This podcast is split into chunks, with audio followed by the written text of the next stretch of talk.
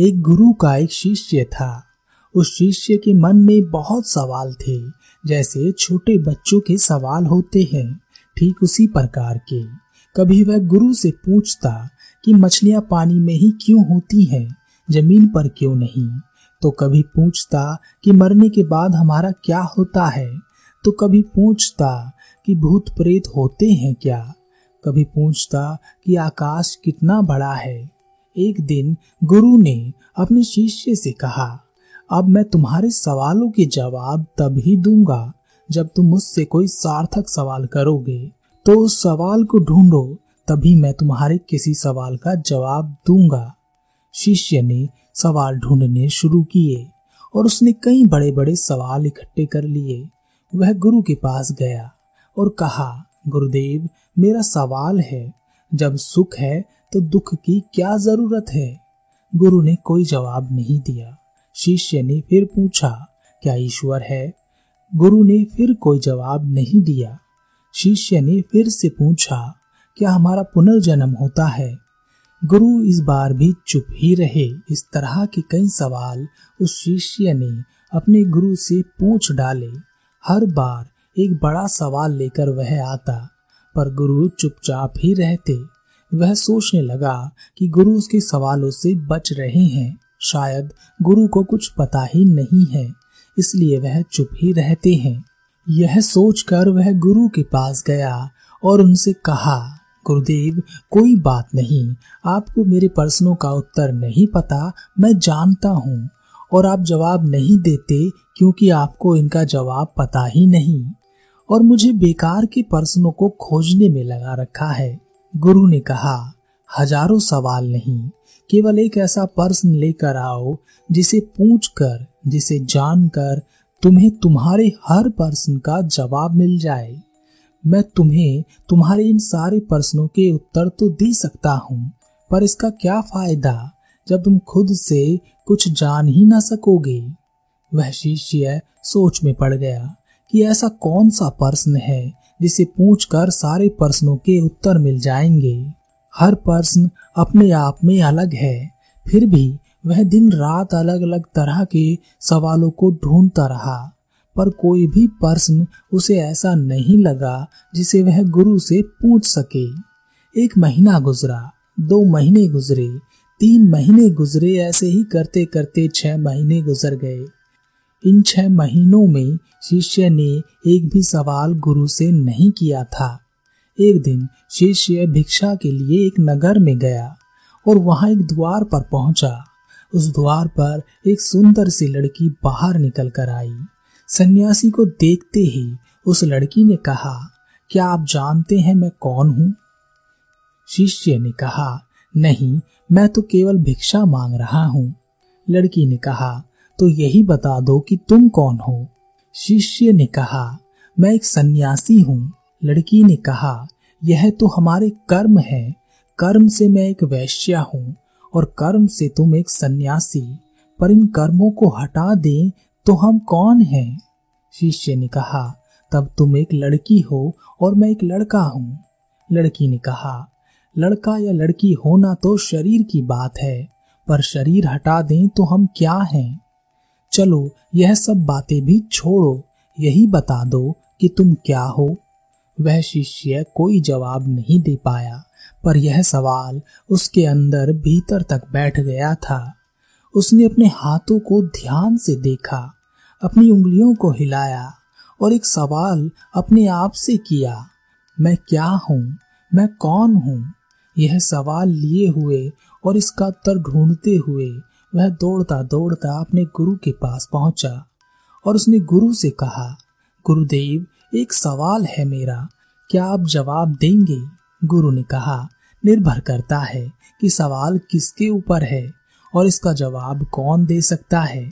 फिर भी तुम सवाल पूछो, मैं तुम्हारा मार्गदर्शन करता हूँ। शिष्य ने कहा, गुरुदेव, मैं क्या हूँ? मैं कौन हूँ? गुरु ने शिष्य के मुख से यह सवाल सुना तो गुरु मुस्कुरा दिए और उन्होंने कहा, बिल्कुल सही सवाल पूछा है, पर गलत व्यक्ति से पूछ रहे हो। शिष्य ने कहा, गलत व्यक्ति से पूछ रहा हूँ, पर मैं तो आपसे ही पूछ रहा हूँ। आप गुरु हैं, आप जानते होंगे मैं क्या हूँ और कौन हूँ। गुरु ने कहा, मैं जानता हूँ कि मैं क्या हूँ और कौन हूँ, पर तुम कौन हो? तुम क्या हो, यह तुमसे बेहतर कौन जान सकता है? यह बताओ कि तुम्हारा सबसे नजदीकी कौन है? शिष्य ने कहा, अभी तो आप ही हैं गुरुदेव। गुरु ने कहा, नहीं, मुझसे भी ज़्यादा नज़दीक कौन है? शिष्य ने कहा, आपसे ज़्यादा नज़दीक तो मुझे कोई नहीं दिखाई दे रहा। गुरु ने कहा, ध्यान से देखो, कोई है तुम्हारे सबसे ज़्यादा नज़दीक? शिष्य को कुछ समझ नहीं आ रहा था। आखिरकार गुरुदेव कहना क्या चाहते हैं? उनसे ज़्यादा नज़दीक तो कोई भी नहीं। वह मेरे बारे में सब जानते हैं। गुरु ने कहा, क्या तुम्हारी साँसें मुझसे ज़्यादा नज़दीक तुम्हारे पास नहीं है? शिष्य ने कहा हाँ वह तो है। साँसें तो मेरे भीतर ही बसी हैं। गुरु ने कहा, और इन सांसों से भी ज़्यादा नज़दीक कौन है? शिष्य ने कहा इनसे भी ज़्यादा नज़दीक, इनसे ज़्यादा नज़दीक तो कोई नहीं। गुरु ने कहा, क्या तुम हाँ तुम, क्या तुम अपने सबसे ज़्यादा नज़दीक नहीं हो? वह तुम ही तो हो जो तुम्हारे सबसे ज़्यादा नज़दीक है। यह कौन बताएगा कि तुम क्या हो, कौन हो, कौन तुम्हें सबसे अच्छी तरह जानता है? शिष्य ने कहा, आप सही कहते हैं, गुरुदेव, मैं ही अपने सबसे ज़्यादा नज़दीक हूँ। पर मैं आज तक यह जान नहीं पाया। बाहर की दुनिया में अपने नजदीकियों को ढूंढता रहा, पर अपने से दूर हो गया। इतना दूर कि मैं खुद के बारे में नहीं जानता कि मैं क्या हूँ, कौन हूँ, गुरु ने कहा। जहाँ यह प्रश्न उठते हैं, क्या, कैसे और कौन, और जिस भी चीज़ के प्रति यह प्रश्न पूछे जाते हैं, उस चीज़ के प्रति एक खोज शुरू हो जाती है। जिसे खोजा जाता है, वह मिल ही जाता है। तो जब तुम्हारे भीतर यह प्रश्न उठा है तो यह तुम्हारी खोज का पहला चरण शुरू हो गया है। और जब तुम अपने आप को खोजते जाओगे तो तुम क्या हो, कौन हो, इसका उत्तर तुम्हें अवश्य मिलेगा।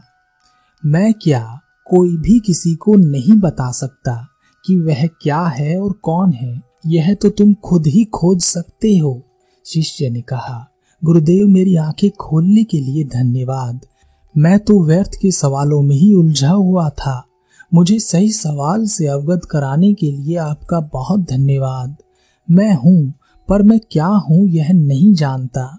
इसका मतलब मैं अंधा हूँ, आँखों से नहीं, मन से, जो अपने आप को पढ़ नहीं पाया, अपने आप को अपने से दूर रखा, पर आपकी वजह से फिर से मैं अपने नज़दीक आ गया हूँ। पर अब मैं अपने आप को जान कर रहूँगा कि मैं क्या हूँ, कैसा हूँ, कौन हूँ। फिर भी गुरुदेव, एक सवाल का उत्तर तो आपको देना ही होगा। मैं यह जानना चाहता हूँ कि हम सब अपने से दूर क्यों हो जाते हैं। गुरु ने कहा, एक व्यक्ति रेगिस्तान में पानी खोज रहा था। बहुत दूर खोजने के बाद एक पहाड़ी के नीचे उसे कुछ नमी दिखाई दी और उसने वहाँ खोदना शुरू किया। बहुत खोदने के बाद आखिरकार नीचे उसे पानी मिल गया और उसने वहीं अपना घर बना लिया। लेकिन पानी इतना नहीं था कि सभी चीज़ों के लिए पूरा पड़ता तो वह जैसे तैसे कर थोड़े थोड़े पानी से काम चलाता रहा। हर बार एक नया गड्ढा खोदता और ईश्वर से कहता कि, वर्षा कर, पानी चाहिए। जैसे हम अपने दुखों में दूसरों को ढूंढते हैं सहारे के लिए कभी कोई मिलता है और कभी कोई मिलता है। कभी हमारे नज़दीक कोई आता है और कभी कोई हमारे नज़दीक दूसरा होता है। तो पहले जो नज़दीक था, वह कभी कभी बहुत दूर हो जाता है और जो कभी बहुत दूर था, वह नज़दीक हो जाता है और यही करते करते हमारी पूरी ज़िंदगी निकल जाती है और वास्तव में जो हमारे नज़दीक है यानी हम खुद के नज़दीक हैं, जिसे हमने बहुत दूर बैठा रखा है, जिसे हम कभी पूछते भी नहीं। उसकी ओर हमारा ध्यान कभी जाता ही नहीं, क्योंकि हमारी खोज पूरी हो चुकी। हम समझ चुके कि हम कौन हैं। हम रमेश, दिनेश, राणा काना कविता, सविता और ना जाने क्या क्या है। कोई राजा है, कोई मंत्री है, कोई सिपाही है। कोई किसान है तो कोई मजदूर है, कोई गुलाम है। तो हम सबको, हमारे बारे में सब पता है। जब हम यह मान चुके कि हम क्या हैं तो खोज बंद हो गई। इसी तरह उस व्यक्ति ने भी अपनी पूरी ज़िंदगी वहाँ गड्ढा खोद खोद कर बड़ी परेशानी में अपना पूरा जीवन बिता दिया, क्योंकि उसे लगता था कि इस रेगिस्तान में अगर वह आगे बढ़ा तो उसे कहीं दूर दूर तक पानी नहीं मिलेगा। इसी तरह हमें हमारे बारे में सब पता है। यह जानकर हम आगे नहीं बढ़ते और वहीं मर जाते हैं, क्योंकि वह व्यक्ति भी बूढ़ा होकर वहीं मर गया। पर अगर उसने हिम्मत करके वह पहाड़ चढ़ा होता तो उस पहाड़ की दूसरी ओर पानी के झरने थे, हरियाली थी, और उसने वह खो दिया, जो उसे मिल सकता था, जिसे वह जान सकता था।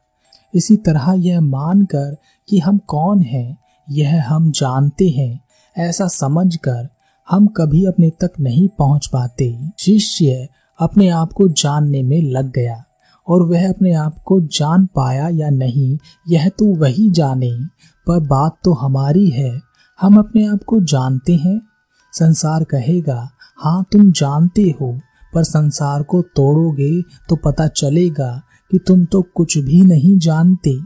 अपने सबसे नज़दीक होकर अपने आप को नहीं जानते। इससे बड़ी अज्ञानता क्या होगी? अब इस बात को बहुत सीरियस मत लेना, क्योंकि जब हम किसी चीज़ के प्रति बहुत गंभीर हो जाते हैं तो वह चीज़ें बिगड़ जाती हैं, क्योंकि जीवन सीरियस होने का नाम नहीं है। जो जीवन के प्रति सीरियस हो गया, गंभीर हो गया, वह कभी नहीं जी पाया।